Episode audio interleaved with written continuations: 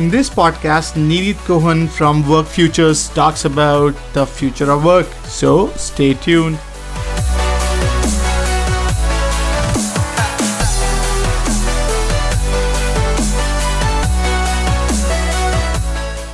So, welcome everyone to Work 2.0 podcast. Today we have with us a very special guest, and uh, we have with us Nirit Cohen. And a brief bio: she is the president at Work Futures HR strategist, thought leader, blogger, speaker um, on the topic of future of work.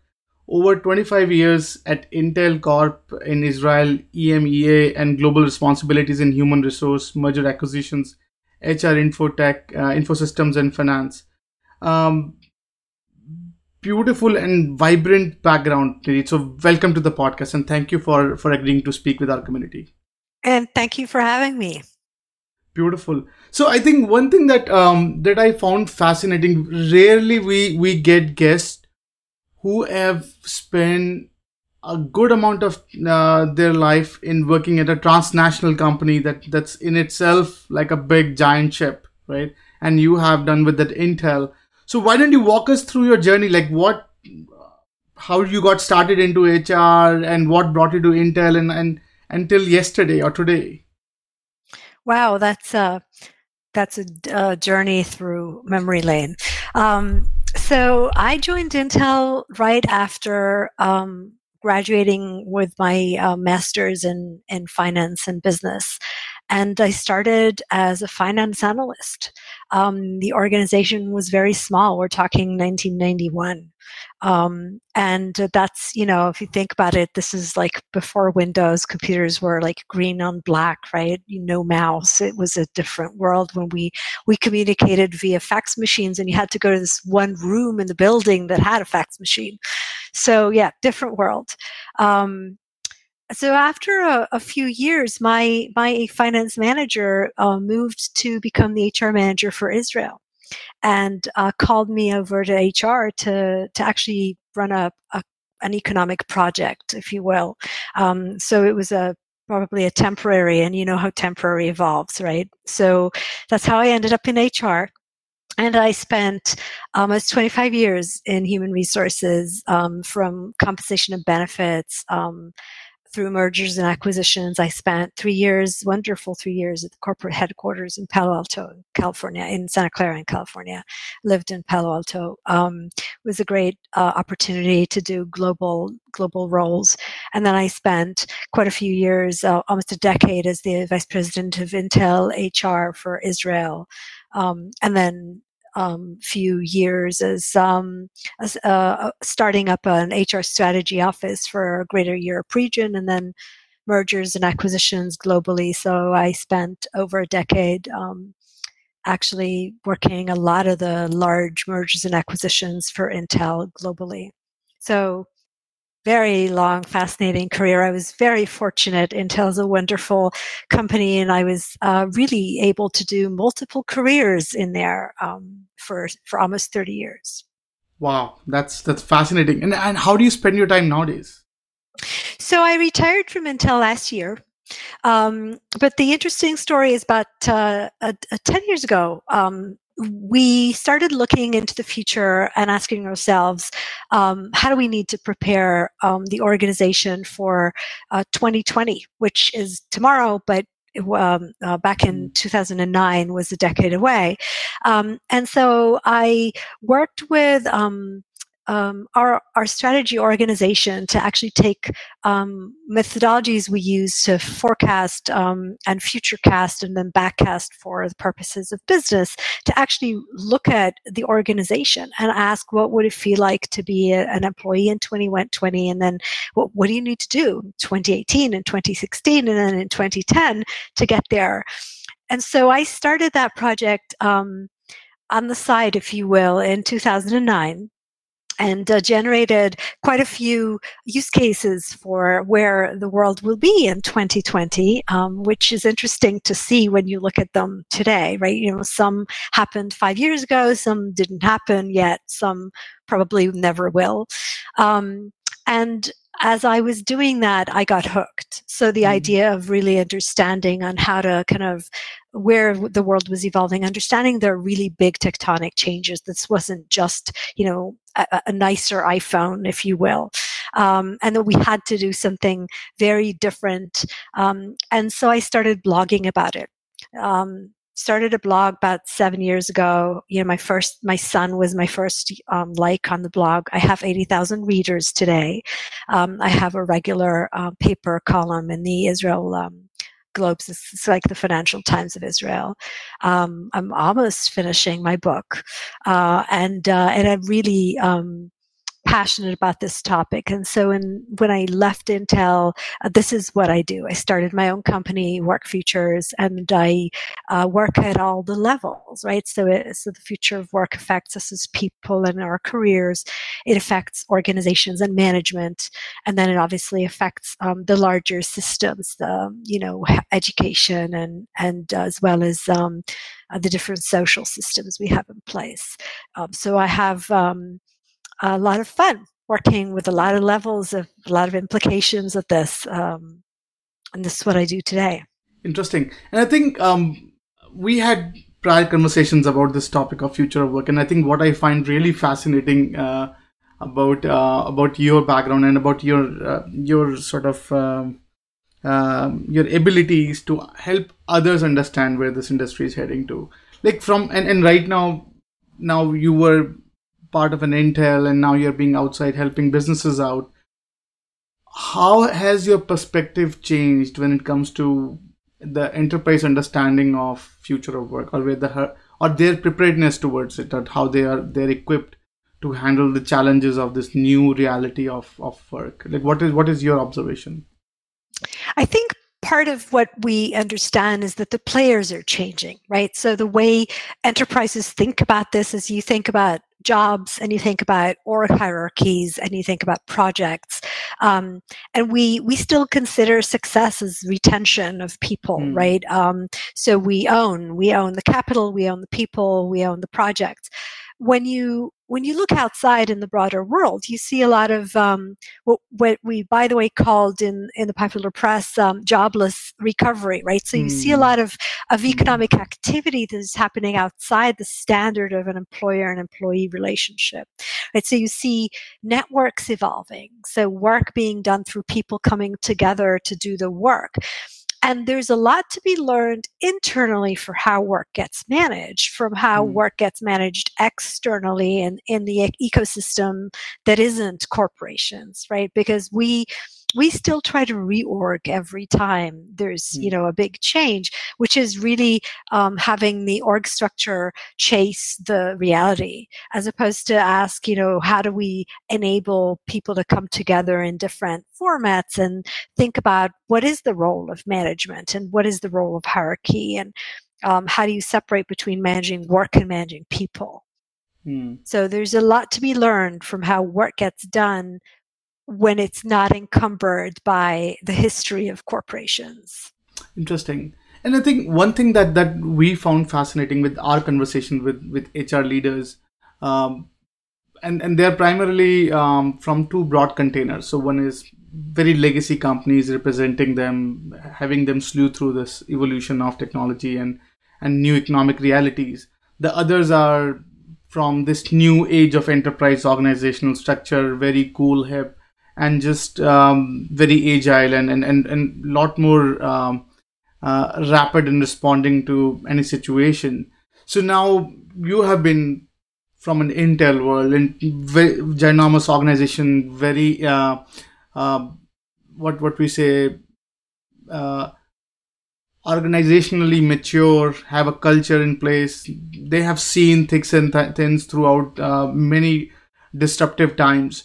So now if you if you look at um, this the, the outside world and now look back uh, in your previous days and many companies are like intel like what would what would you what is your take on on what bigger companies or companies with with stronger cultural background and legacy should do to prepare themselves with with uh, with this new new sort of emerging reality of work?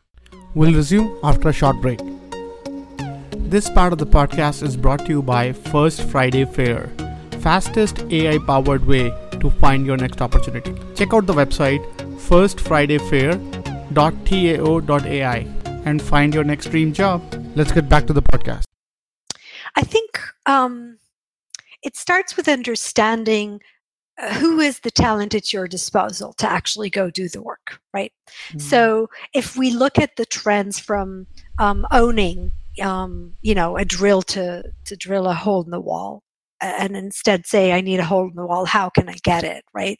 Um, this concept of what is the access to talent. So huge corporations have a lot of talent internally that even within the company doesn't necessarily shift at the right time to the right place.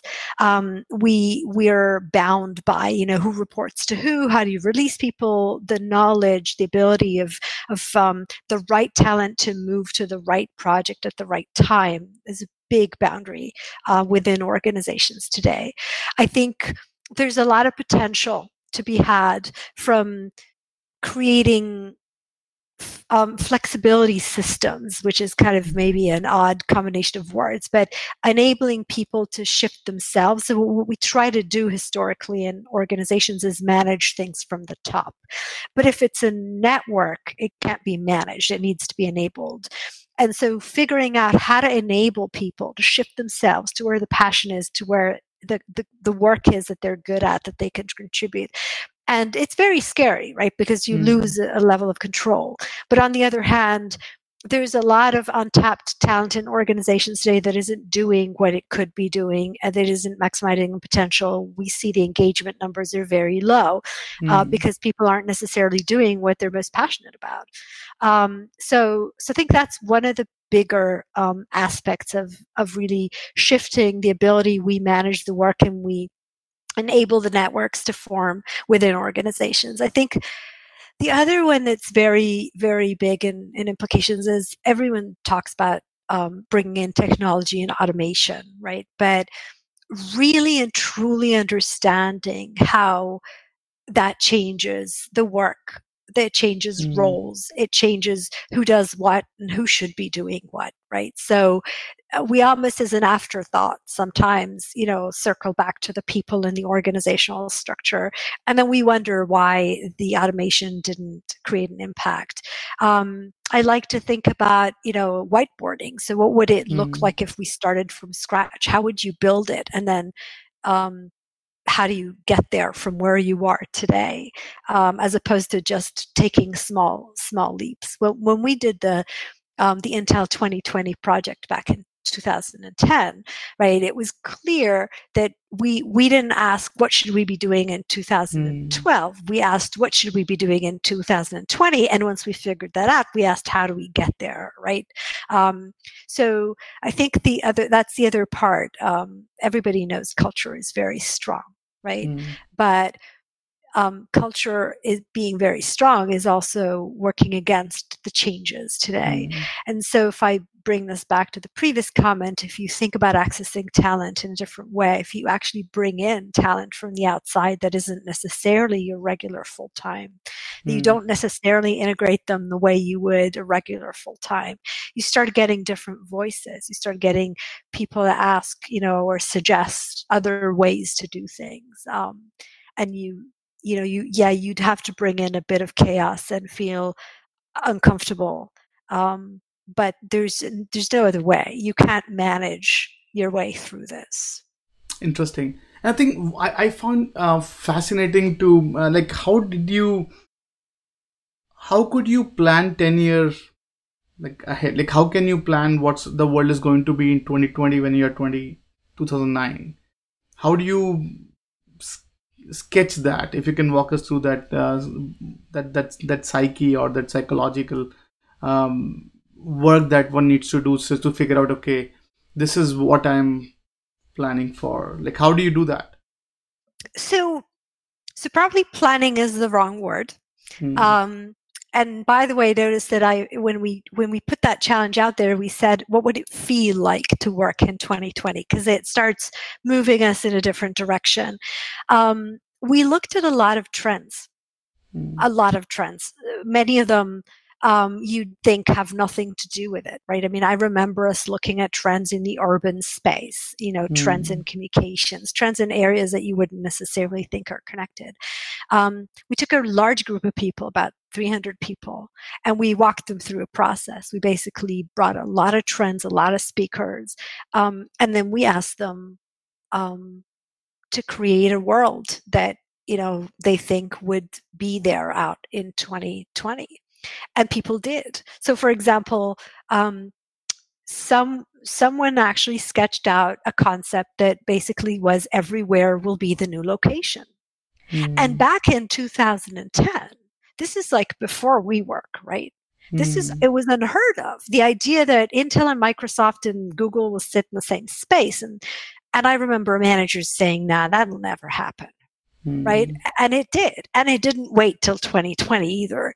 Um, there were a lot of things that people sketched out that you think, uh, that I look at them today and I say, wow, it still needs to happen and I can't wait, but I can see it getting there, right? So, so really thinking about what would what would all these trends coming together what would they enable us if we really stepped outside the box and these are methodologies we use right so when i work with companies today and i work a lot with um, the startup market in Israel or with multinationals coming into Israel looking at, at startups, um, you see a lot of these um, HR techs, ed techs, right? A lot of these technologies that corporations can't handle because you know they have a lot of systems and it's it's you can't just try everything that's out there but mm.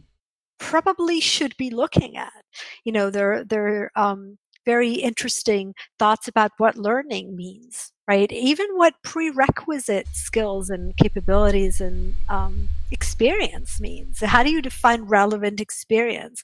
Um, how do you define a role and who you think would fit that role, right? We, we're used to thinking about job titles and resumes, but there are people there with relevant experience it was just called something else and they're shifting their abilities and their skills to they could be doing um, a, a different twist on what you're looking for, and that could be the right thing for you. So I think the skills that we used and the methodologies we used back then, they actually started me on my blog, right? So my blog mm. really what it does is it curates content. So it takes future um, big trends and, and things that are out there. Um, you know, even attending CES in January and you, you look at this and you say, okay, wow, this is kind of run this into the future. What would work look like when you have um, VR and AR, right? How could we come together and and collaborate without needing to be in the same uh, space, maybe not even in the same time, you know, maybe not speaking the same language. What would happen to work then? We'll resume after a short break. This part of the podcast is brought to you by First Friday Fair, fastest AI powered way to find your next opportunity. Check out the website firstfridayfair.tao.ai and find your next dream job. Let's get back to the podcast. Interesting. That's that's a, that's a fascinating point.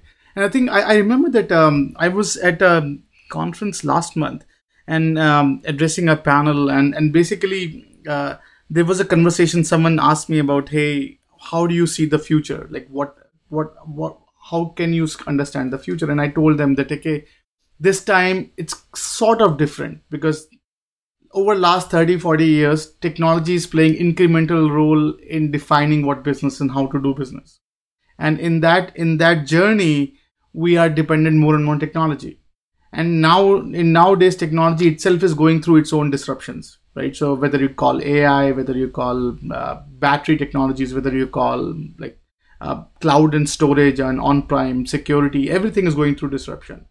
That means the entire business that's dependent on this technology it's it's going through its own disruption right? And and that means that even the business models are getting redefined of what would it means to be a, a, a healthy business like it's is it capital like what does really capitalism mean nowadays like it's not it, it now it is a human element in that as well yes now yes. if you are if you are running an organization uh, as as an hr leader to decipher your sort of um, your your company outlook into this new reality like what would you how do you console them? How do you? What would be your message to other HR leaders in companies with a very legacy business model? And I think it, it was funny. Like I was ta- I was talking to um, Tim uh, Tim from Tim O'Reilly and uh, from O'Reilly Media, and when we were talking about um, how there are like two standards going on in the market nowadays. So if you if you if you say company like Intel or GE or IBM, if they miss out on their target, they they will be hammered uh, for, for missing out the, their targets. But if you if you say Netflix or Amazon, no one cares if they make money or not. Like they just they have a price very high price earning ratio. It just goes bizarre. Like how do you how do you console a legacy enterprise that how difficult is the transformation their HR transformation into this new reality of organization or of existence? you know it, it, probably a million dollar question uh, probably more right um and and if if there were an easy answer then it wouldn't be one um it depends on the situation but i think the main elements aren't that there's a simple answer but that you cannot ignore the organization eh, or the human resource aspects of this transformation which i think mm-hmm. is is what many companies are missing, right? So, mm-hmm. um, let me give you an example from the training world, right? So, we, used to think about training in terms of ROI, right? Are we going to mm. conduct this the suite of training or are we going to you know offer it? In fact about a decade ago many companies um, cut down on spending in the training space because the roi was not apparent and we spent many years trying to figure out how do you measure training roi so if you look at this new world where um, the value of your human capital is is actually reducing really fast because mm. each one of us came in you know with um, a basic skill set you know whatever profession we learned um, and a lot of that knowledge is is being uh, is becoming irrelevant at an increasing speed. And so we need to stay relevant. We need to stay relevant as individuals. We need to stay relevant as professions. We need to stay relevant as teams training is not a highly um, recognized function, right? So you don't get recognition for for attending a class. In fact, you just need to make up the time to, you know, um, do your work. Um, and mm-hmm. so suddenly training is about reskilling and upskilling. So um, at best stay relevant and probably more likely a company looking at its strategic path going forward will probably discover that a large proportion of their talent is going to become obsolete within the next you know decade for sure maybe even five years and then you say okay you know the old system was let's fire them and hire new people mm. that doesn't work anymore the hmm. numbers mm. are too big you can't fire and the, there's there's no people out there to hire right and so you need to start looking at your human capital and saying okay i can't afford to have it to have that value deteriorate i need to make sure people stay and frankly stay relevant isn't enough. I need to make sure that they first of all unlearn and let go of whatever's mm. you know not interesting anymore um, that so that they need to know what that is. I need to tell them they're in jobs that are probably going to be obsolete or or change very significantly in the next you know five to ten years. And i need to show them the path to staying relevant and then upskilling and reskilling themselves, which again goes back to you, you can't manage this. You need to tell people what the options are, show them how to make sure, you know, where to learn, and then let them let them take ownership of doing that, understanding that if they're not ready, they will lose their job. But they need to know, and we don't tell people these days. So we don't tell people the implication of this strategy is that these jobs and these businesses will mm. disappear. Mm. The implication of this strategy is we need a lot of people in this space. Here's how to learn, you know, maybe even take a budget. So we saw Amazon announced um, recently, right, that they're allowing um, training and retraining. And frankly, they said, we realize that uh, we'll probably miss about 30%. So people will be training for things we end up not needing and they'll leave. And that's okay because we kept them in the system. And I think they're also counting on more companies doing the same. And so there will be others that will come in that, you know, um, got trained by other companies. Um, AT&T's been doing it for a number of years now, which is a really interesting experiment on a very large scale. So I think that's one of the examples of where companies are starting to, to understand that what we did doesn't work and we need to start thinking different. Interesting. I think that's a, that's an excellent point. And another uh, perspective, uh, another point I want your perspective on is so when we talk to many of the HR uh, leaders who are in um, a legacy, so-called like legacy business uh, template, and when you talk when you talk to them about um, the employee and employer relationship and all that fun stuff, and and I think recently I was talking to someone and it, the conversation went in a very interesting way. So they, they suggested that Vishal, you know, there's a there's an increase uh, agility around using our data in HR, but HR has always been about uh, people, and people are not really easily quantifiable. Like there's a lot of lot of uh, so the qualitative information about a, about an employee, our our inability to to justify the quality of their work, push us to use their their quantifiable traits of that, that worker, how much time they're spending, and that is pushing a lot of data driven technologies which are very premature and which are actually pushing towards quantifiable outcomes uh, and not a qualifiable uh, outcomes that is messing up a lot of hr uh, employee employer relationship. Like our understanding we're pushing employees in a very quantified way that you are just number in many ways and not able to empower them. So their quality of work would improve. And, and you you have come from um, the world where the HR evolved. The HR evolved from that that HR that I can go and talk to versus now a form that I have to fill and then someone in in, in this in this green earth would come and say, okay, I want to talk to you about your problem now. So what what's your perspective? What's your take on on this this this sort of that that understanding that there's an incre- there's an incremental need to use data and that could be pushing HR in a, in, in a different direction than where it should have been. We'll resume after a short break. This part of the podcast is brought to you by First Friday Fair, fastest AI powered way to find your next opportunity. Check out the website firstfridayfair.tao.ai and find your next dream job. Let's get back to the podcast. Yeah, I, you know, first of all, I think you're touching on a really important point, right? So, um, if you think about the person, the, the working person, the way we think of data is starts with the way we think of a, a, a resume, right? So it's it's where you went to school, what you learned, and what jobs you held, and what positions you held, and then within the company, you know, you might have a little bit more information on again uh, positions and job titles and some level of hierarchy that you know you can be associated with. Um, that is no longer the true story of, mm. of a mm. professional person. You know, it, it is, it, LinkedIn is no longer who you are. Um, it doesn't show um, the potential, the skills you've accumulated, the experience you've had, um, the places that didn't fall, no longer fall neatly under positions and job titles, right?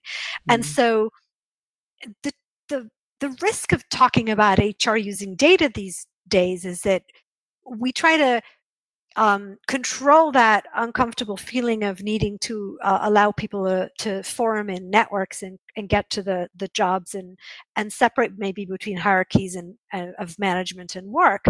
Um, so we we don't like that. So we say, okay, we'll, we'll we'll make that happen, but we'll manage it from the top. And so you know, tell us more about yourself. Um, that might work if you you know you run a big project and everybody updates some database on something but it then you know five minutes later it's no longer accurate.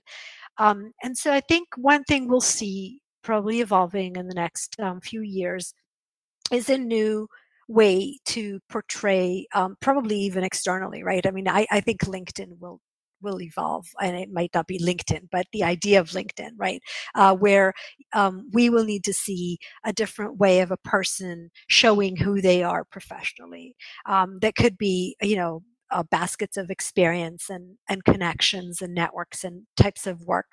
Um, and then we would need to find different ways of finding each other coming together for work. And we will figure this out. Um, and I'm pretty sure the the more work gets digitized, and in some worlds it already is digitized, right? You um, have the ability to create the systems that will pick up on what your real experience is. Uh, but in other work, in other areas, it's it's more tricky, right? It's more difficult. So soft skills. So you don't mm. want people to just say, you know, I'm great. I can do all this stuff. You you want proof. You want to show, and that's why we ask for hard data. Um, but the problem is, hard data no longer portrays who we are. So I don't think in the next few years it's about using data because I don't think we have the mm. data we need. I think in the next few years, it's about understanding what's important and then how do we shift our processes and systems to, to account for what's important. So if you if you want a team of people to come together to do a certain job, um, and all you do is you say, you know, this is prerequisite experience or job titles or something like that, that's what you'll get. But if you describe what you're trying to make um, you know, to accomplish, open it wide enough that somebody maybe in a completely different space can come back and tell you, you know what, I really have the, the relevant experience. Let me show you. One wonderful example, by the way, look at the new industries so look at uh, technologies for autonomous vehicles right mm-hmm. nobody has graduated yet from a from a university with a title of engineer of autonomous vehicles um, and yet there are a lot of people working in this field and, and they come from a lot of different fields right what they did was they ported their experience and their relevant skills and their uh, potential and they showed how it will become relevant within this new field and now we hired them and suddenly they have a job title that they couldn't technically you couldn't publish and say i'm looking for this job title right because they didn't exist in the market. Um, we should be probably looking more at people um, what what is it that we can learn about what they can be doing versus the the standard data we collect until we figure it out. I'm sure we will figure it out. Um, mm. how do you know more about who you really are what what you can you know what your skills and capabilities are? But until we do we actually need to figure out different ways to bring the right kind of experience and people together without getting hung up on the kinds of data we used to use that are no longer telling the real story. Interesting. That's an extremely valid point. So now, um, when you interact with, and you are pretty active in in Israel ecosystem, uh, helping the, the tech tech sector there and helping the HR tech sector there. So when you see um, these startups emerging like what are some of the things that that you see the main focus when it when we, when we say future of work? What exactly is future of work? Like where do you see major focus and investment and and intellectual investment happening? Like what are some of the broad containers where you're seeing that there's a lot of activity uh, in future of work? And where do you see on the other side less activity where you, wanted to see more active or you could have you would see would like to see more activity if you can walk us through? Um, i think the we clearly see a lot of activity in the hiring space. So trying to figure out and we see a lot of startups trying to figure out how to get that match right? The right people to the right place at the right time in all sorts of ways, whether it's sharing between people, whether it's, you know, different types of skill sets, um, whether it's um, just different ways to access talent, right? So we see a lot of startups in that space. We also see, I think we see a lot of startups in the learning space, starting with ed tech, but also into learning and corporate learning. And by the way, learning is is greatly redefined, right? It's no longer a mm. class with an instructor and some food on a table. It's it could be um, um, content that includes um, that includes um, mentoring and micro mentoring and you know ability to access content that you need at the right time or access someone who knows right? Which is by the way another class. I think we're seeing another class of, of startups in the space of the networking so the understanding, and there are lots of studies today that shows that it's not so much what you know, but who you know that knows, right? So mm. how do you how do you mat- matter um, manage to get to the right people um, when you need them, whether it's because you have a question, you need mentoring, or you need information, or you're trying to bring them together to do work with you. So, kind of these are some big buckets. Um, it's interesting, and I think the place where there's work, uh, probably not not enough work is is really how to redefine who who a professional profile is and what it looks like and how does it come together. So it's that replacing CV or resume, right? It's thinking about that. Um, like I said, it's very hard. We use resumes to quickly filter hard data. Um, you touched on that point. You know, um, it's very accurately. It's the hard data is shifting, and I don't think we have a grasp on how do you how do you really filter and match these days. Um, I think these are the la- the large buckets: compensation and benefits. Um, I don't know if that gets a lot of attention. Mm. One of the interesting things that need to happen, I think, here isn't so much in the HR tech. I think it's more in the policy space, right? We mm. have created over the last decades, you know, maybe in 200 years or so, we've created systems to protect salaried employees. Mm. Um, and there's a there's a big difference if you um, shift from being a salaried employee to being a freelancer or, or you know other forms of employment. Um, and as you move forward and you look at this flexible market, you really should be protecting the worker for working as opposed to an employee for being one. So, so it needs to be um, same, same how you work. So, mm. you know, if, if, I want to contract with you, it doesn't matter if in what form. And that's something that the bigger systems haven't figured out yet. Um, and we're seeing some work in the space because it's becoming a problem becoming because labor laws are are hindering some of the mm. flexibility and we're also seeing you know the other side of it which is employees suffering from that over flexibility. So some of that needs to happen but that's in the bigger policy interesting. i think um, I'm, I'm glad you are uh, picking up the point on labor laws. I'll get i'll get to the government part as well. But i think one one thing i want your perspective on um, you assist a lot of um, large enterprises as well in their in their HR uh, conversations. So when you talk about um, HR uh, putting off fires, internal fires versus HR focusing on future of work, like h- how much are you seeing? What percentage of HR is now actually focusing on the future, or basically active rather than reactive? Like how much how much HR are you seeing?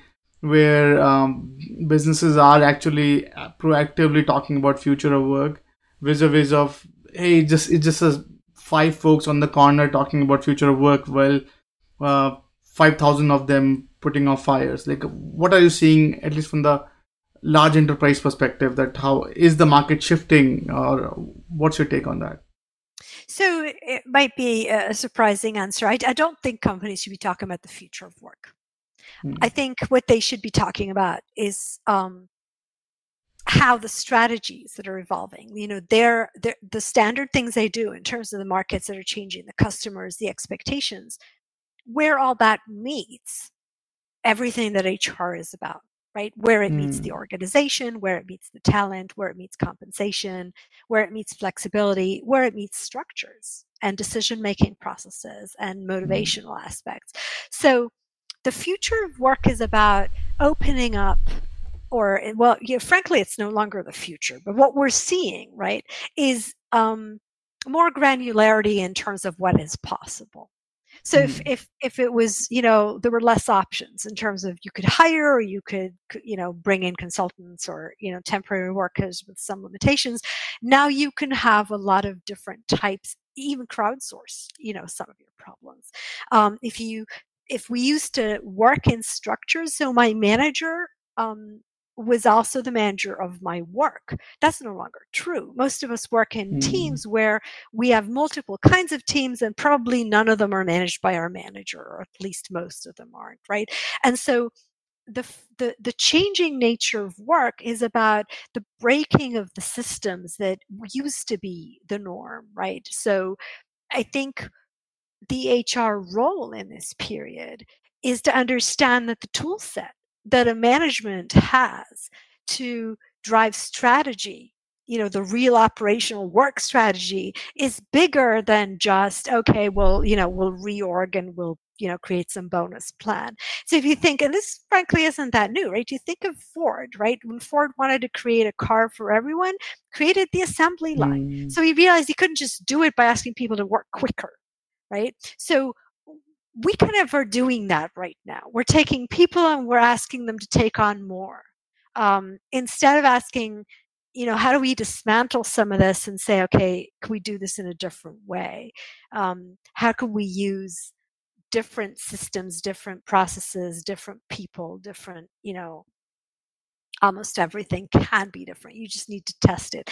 Now, big corporations can't test it by going live with something. It's too risky, right? But you could always test it in small places. So so this this very delicate balance, right, between um, what you need to deliver to the markets. It, there's there's always the, those other things on the side that are that are not in the core, or that are starting to to look like they're they're going to be different.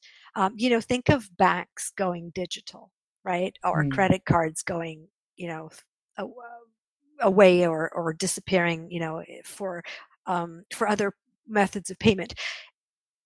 There are people whose job was all about the banking system the way mm. it was. So what are you going to do about you know the processes and and the way things are in the branches and even the space right? When you're going digital? How do you think differently about that?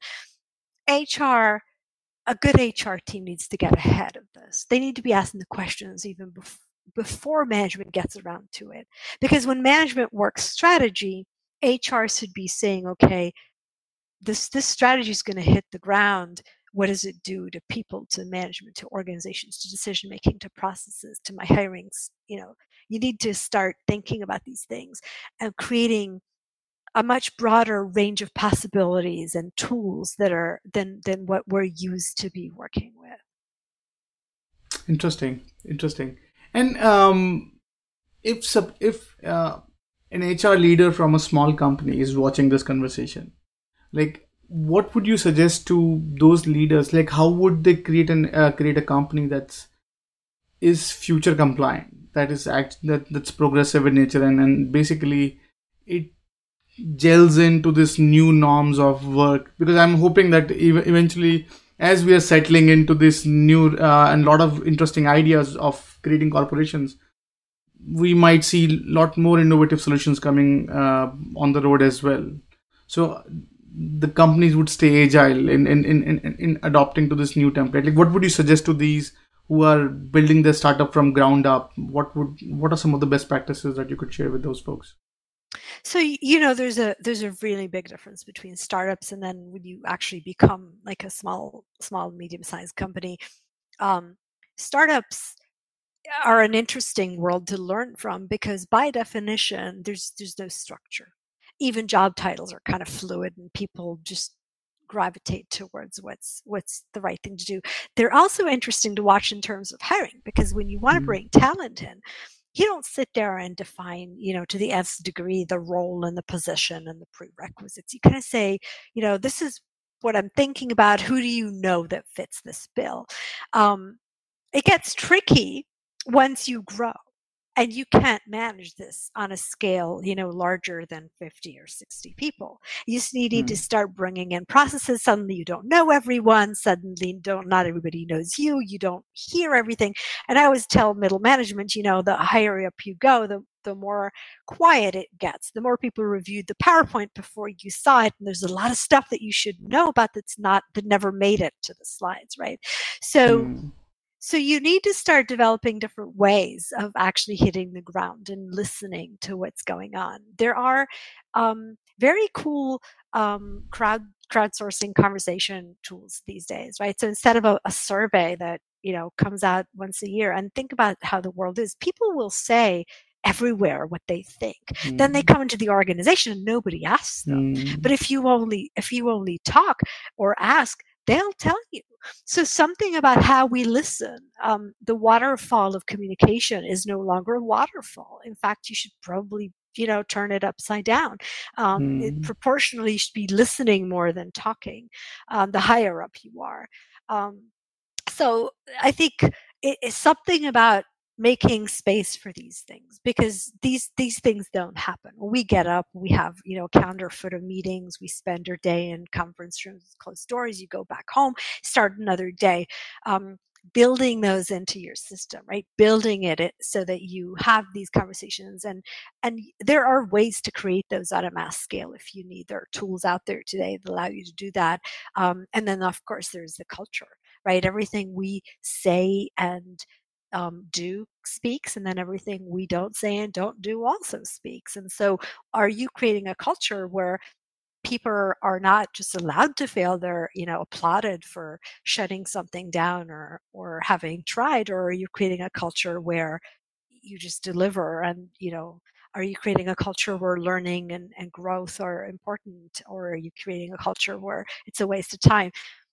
It's mm. It's a lot of little things like that um, and and and it's part of it's it's interesting because we we started our career in or at least I did in a world where that was simpler right? You you studied a body of knowledge uh, you you have a body of knowledge it defines who you are professionally and you have like 80% of the answers right? So we're mm. used to asking for the answers so we were taught the answers and then tested on the answers right? So we're looking for the answers. There are no simple answers um, and we need to start getting really good at exploring different options understanding very quickly which ones are not working and allowing to you know build as we go some of those that seem to be Interesting.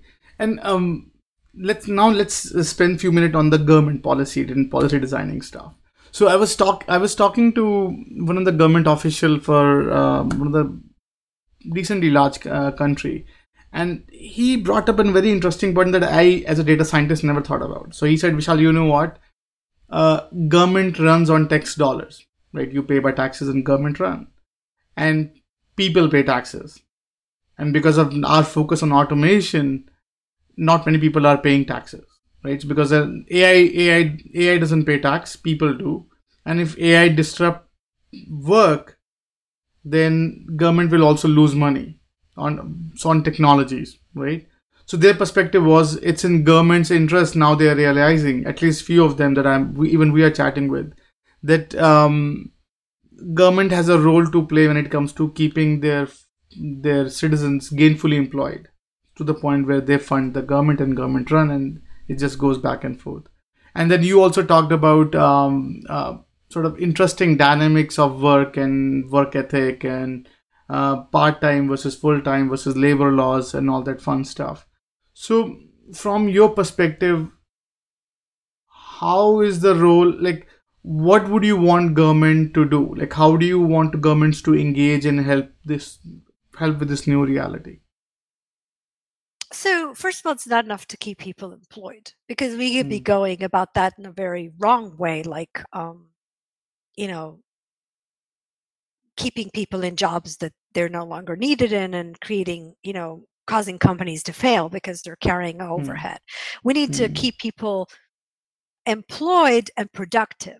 In fact, mm. we need to be more productive. So technology should be making us more productive, um, mm. but it should be making everyone more productive. So mm. there, there's a lot of conversation on this, and you know, the one side of this argument says, you know, technology will come in. It's always come in. It's, create, it's killed some jobs, created new jobs. You know, it'd be okay. And then the other side of this conversation says this is different, right? Technology is coming in, it's killing more jobs than we're, we can seem to be creating, and mm. uh, we will end up unemployed, then that's a big problem. So I don't, you know, I don't know where we will land, but one thing's for sure. We will create, we're creating, or technology is, is cutting certain skill sets, making them obsolete, making mm. certain tasks obsolete, making certain professions obsolete. And it's adding others at the top and frankly it probably always did i mean if you think mm. you know hmm. many years ago only mathematicians knew algebra today we teach, teach it in elementary schools right so so skills flow down and become more common is something we've always done so today you know coding and data scientists is maybe high end and we used to not be able to read and write right?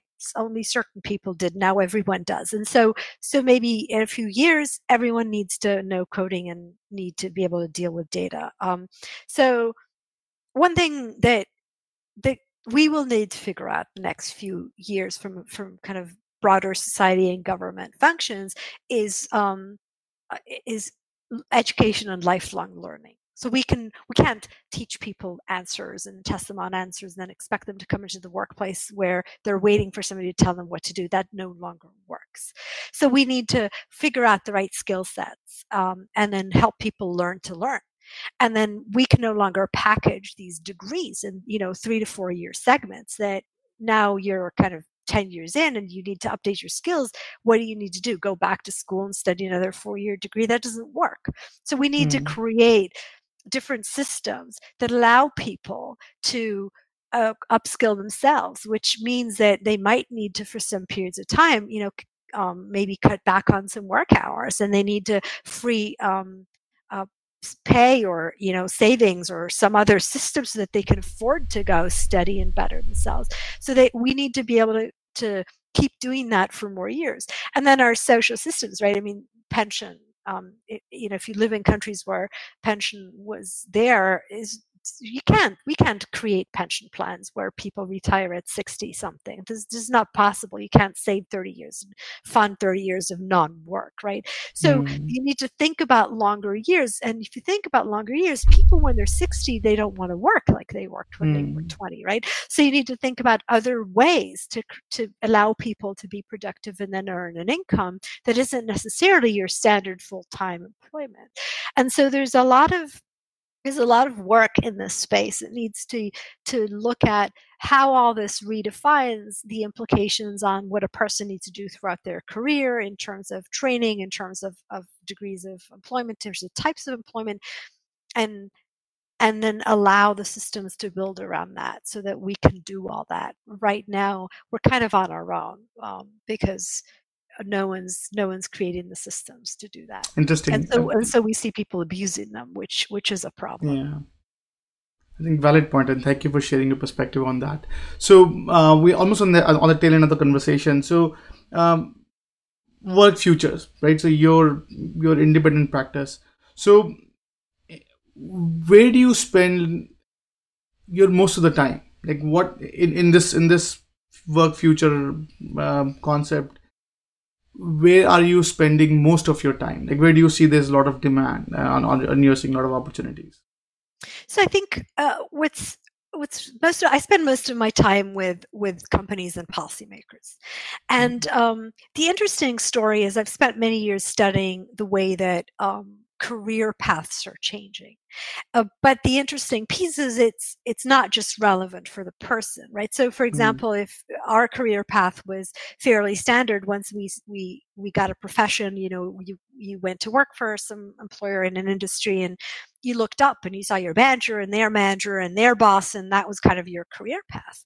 Mm. Um, and mm-hmm. yes, we you know we adapted, but it was it was kind of a a, a ladder, if you will. Um, and so our systems in the organization met that ladder. So we we we defined um, climbing the ladder. We defined um, hmm. um, development in, with respect to that. We also defined what growth meant, and and we defined retention as metrics, right? Um, and we also had a lot of time to spend training people and growing them, and then you know um, many years where they could give back.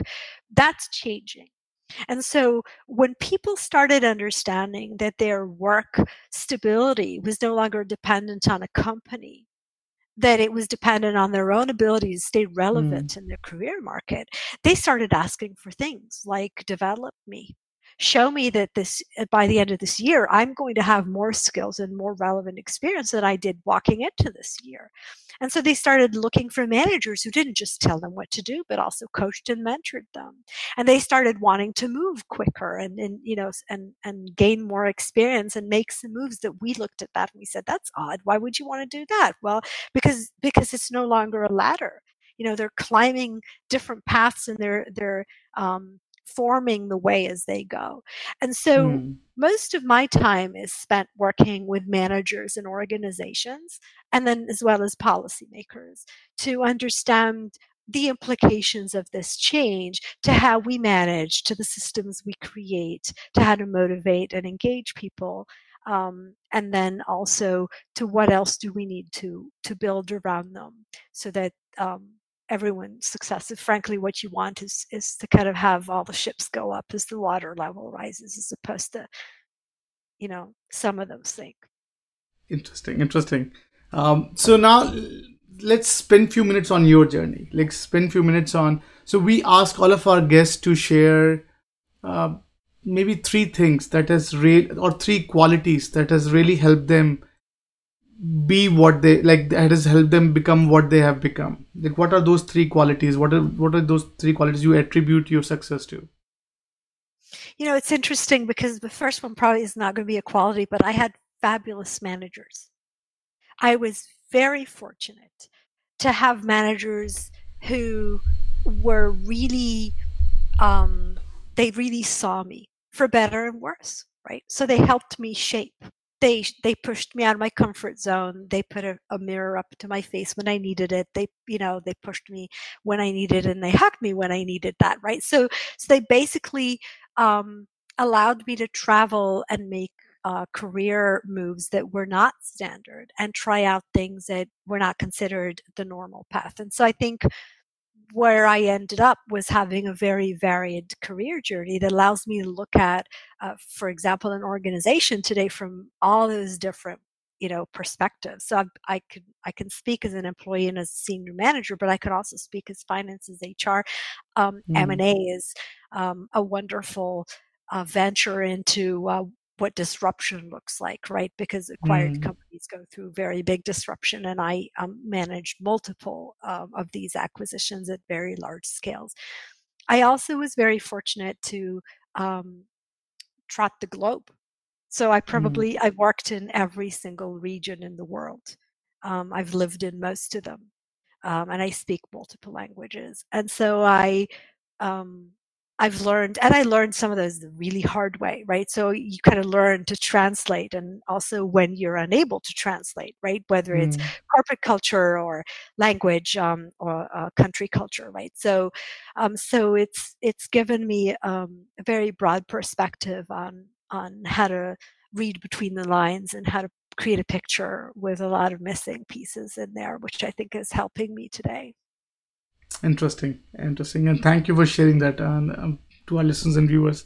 So, uh, we ask all of our guests to share um, some of their favorite reads, some of the books that they really appreciate, and they can. Um, that's what would your list be like? What would your some of one or two or three favorite books that you could share with our listeners and viewers? So, um, I read a lot, uh, but before I give you a little bit of the uh, of the reads, um, here's what I do because sometimes I write in my blog and I, I write about a lot of books and people ask me, so how do you read so much? So so there's a little secret there. So um, today every book that comes out starts with um, uh, speaking engagements right um, mm. so um, so as i'm on on the cross trainer or the treadmill in the gym um, i watch a lot of ted talks and and and talks right uh, by people who publish books and then others and so mm. i eh, when i find myself wanting to um, highlight as they're speaking, right, then I go ahead and I buy the book. Uh, so I do a lot of my reading through figuring out what I want to read by listening to these different ideas as they as they emerge. Um, uh, one of my favorite ones in the last um, um, I think, a few months, and I and I uh, it's a bit late because it's not that new, but was uh, "Thank You for Being Late" by Thomas Friedman, right? Because I think mm-hmm. um, one of the the um, examples, uh, the, uh, one of the issues I see is a lot of people are trying to slow down what's happening, right? They're trying to say they're trying to fight against. It's just like you know we mm. really loved it the way it was. You know, here's here's everything everybody else should be doing so that it doesn't change. Um, and I think when you read uh, that book, you you you really start to understand everything that's happening, and it's a good mirror up in your face to say, okay, this isn't going away, and it's not going anywhere. So um, that was another one that was um, that was very good. I um, I follow conscious capitalism co- closely, which mm. is uh, which is uh, also generated uh, a lot of good reads um, in terms of, of, of you know um, uh, servant leadership and um, awesome, awesome. So, last but not the least, so if you want um, something for our listeners, as we, listeners and viewers to take away from this conversation, like what would that be? What would be your your closing remark for our listeners and viewers? You can't ignore what's going on. You, you know mm-hmm. it, it, and I think what I try to do is take what makes me uncomfortable and then actually dive head in, right? So instead of instead of lean back and and think about I really don't want to be doing this, you say no. You actually lean into this and and you know get through the uncomfortable. When you come out on the other side, you're able to help everyone that's you know that's still um, getting their feet wet. So I think it's really realizing that you cannot ignore this. It will not go Mm. away. And someone out there is doing something that will hit whatever you are doing, whether it's your business or your job. Someone out there is creating something that will change that and just completely topple it on its head. And so the question is are you going to actively be out there looking for that and then riding that wave, or are you going to be, you know, kicking and screaming and tagging along? So, um, that would be, you know, if, if there's one thing you remember is actually lean into the disruption. It's the only way out. I think that's that's fabulous um, uh, thought, and thank you so much, Nirit, for it's. I think it's. I, I've told you like number of times. Talking to you is always like a therapy. Uh, it's it's it's very uh, getting getting to see what's going on, and thank you so much for for being uh, candid with your time, so being very generous with your time, helping us understand what's going on in the future of workspace. You're always welcome back on the podcast, and wish you success for your book. And i hope to see you back um, to discuss your book and then basically uh, discuss share with our community what what is all about so they can go and grab their hands on the book. And uh, thank you again and wish you nothing but success. Um, needless to say if you're in boston you have a home so let me know and we should catch up Thank you, Michelle. It's always a pleasure talking to you. It's it's we've had um, a, a fabulous uh, uh, virtual journey together. So yeah, I'll definitely be back. Thank you for having me again. thank you Uh, I thought I was sick of home, but actually I was homesick. Never really knew that I would have to grow up so quick. I'm so uncomfortable, don't know anybody here. Just a couple dudes that I met once, that's it. And I go into the booth feeling nervous. Got butterflies in my stomach like I'm so worthless. Is the mic on? I don't know how to work this. Inside I'm breaking down, I hope I'm not up on a surface.